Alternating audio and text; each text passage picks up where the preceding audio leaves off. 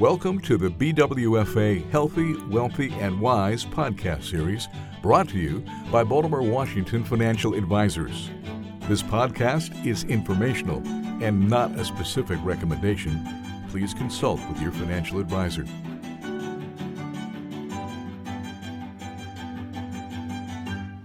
Thank you for listening.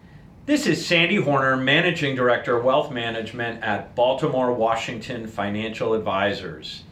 I'm meeting today with my colleague Brian MacMillan, Managing Director of Mergers and Acquisitions, or as we call it, Business Services here at BWFA. Brian, great to see you.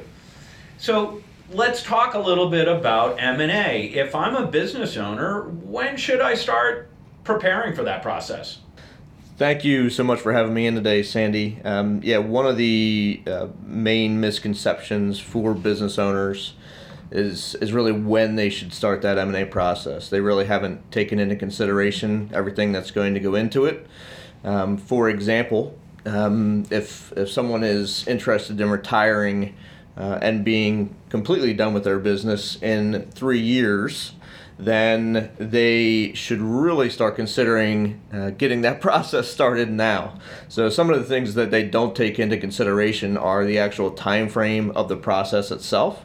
So even once a business owner engages a, a merger and acquisition advisor like myself, um, that process from start to finish um, typically takes anywhere from 9 to 18 months. You know, on average, call it 12 to 15 months but you have a year um, at least um, to get that process completed uh, from you know when our firm is engaged to when closing takes place on the transaction. So that's a year. Um, what business owners also don't take into consideration is even after the sale, um, in most small to lower middle market situations, the business owners are required to stay on board um, with the buying entity for a period of time. And a lot of that comes down to you know how involved you are in the business as a business owner. Are you still doing all of the sales? Are you still uh, talking to all of the customers? Are you still managing all of the accounts receivable?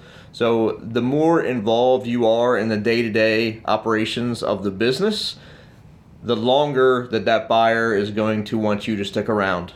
Um, obviously, it comes down to who the buyer is and how capable capable they are in taking over quickly. Um, but in speaking to business owners, I typically tell them um, that they should expect to stick around with the buying entity for anywhere from six months to a couple of years.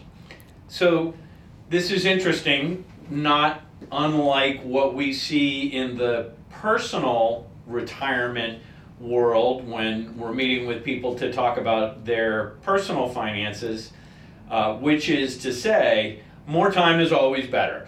And the one thing that we haven't talked about yet, but I'm going to assume that from time to time, when a business owner approaches you about selling, they may understand that they've got to stick around for a year or two. They may understand that even under great circumstances, often these deals take a year to close. But maybe they haven't thought about the fact that they're going to be in a lot more attractive position if they spend 12 months, 18 months, 24 months, whatever that window is, getting their business ready to sell so that it's more attractive to that ultimate buyer, right? Absolutely, so, Sandy. So, yeah. so now if we tag all that together, we're really looking at like a three to five year process under ideal circumstances. Absolutely, yeah. And the more time you have to plan, the better. Um, the earlier you start talking to M&A advisors, M&A attorneys, uh, folks like that, to really plan for the sale, as you're talking about now, that can take, you know, depending on how much planning needs to take place, anywhere from a year to, to five years. So, you know, the earlier you start to have these conversations, the better. Just like as you mentioned, just in when you're you're planning for your personal retirement. Um, the earlier you start to plan, the better off you're going to be.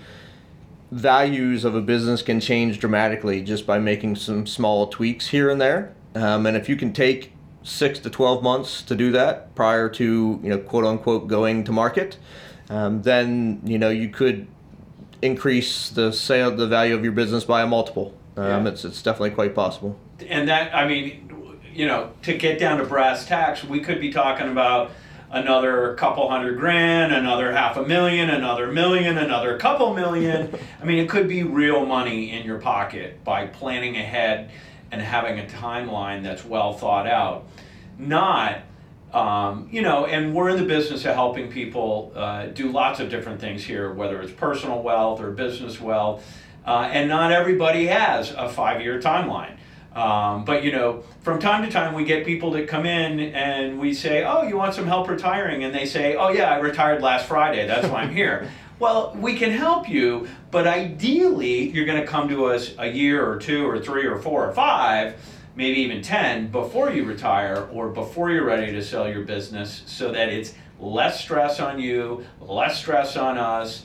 You know, everybody's working at a reasonable pace to get to the desired result, right? It's like everything else in life. Absolutely, 100%. And and again, the more you plan, the better off it's going to be. Um, if you can somehow extricate yourself as the business owner from those day-to-day operations over a year or two by bringing in uh, CFO or even a president um, to run the business, that will lead to less time on the back end that you need to stick around with the buyer uh, when you sell your business. So if you really have some time to get in there and plan, um, improve the processes within your business and um, how efficient the business is running, the value is going to increase. You may have to stick around less time with the buyer, um, and the whole process can um, can speed up.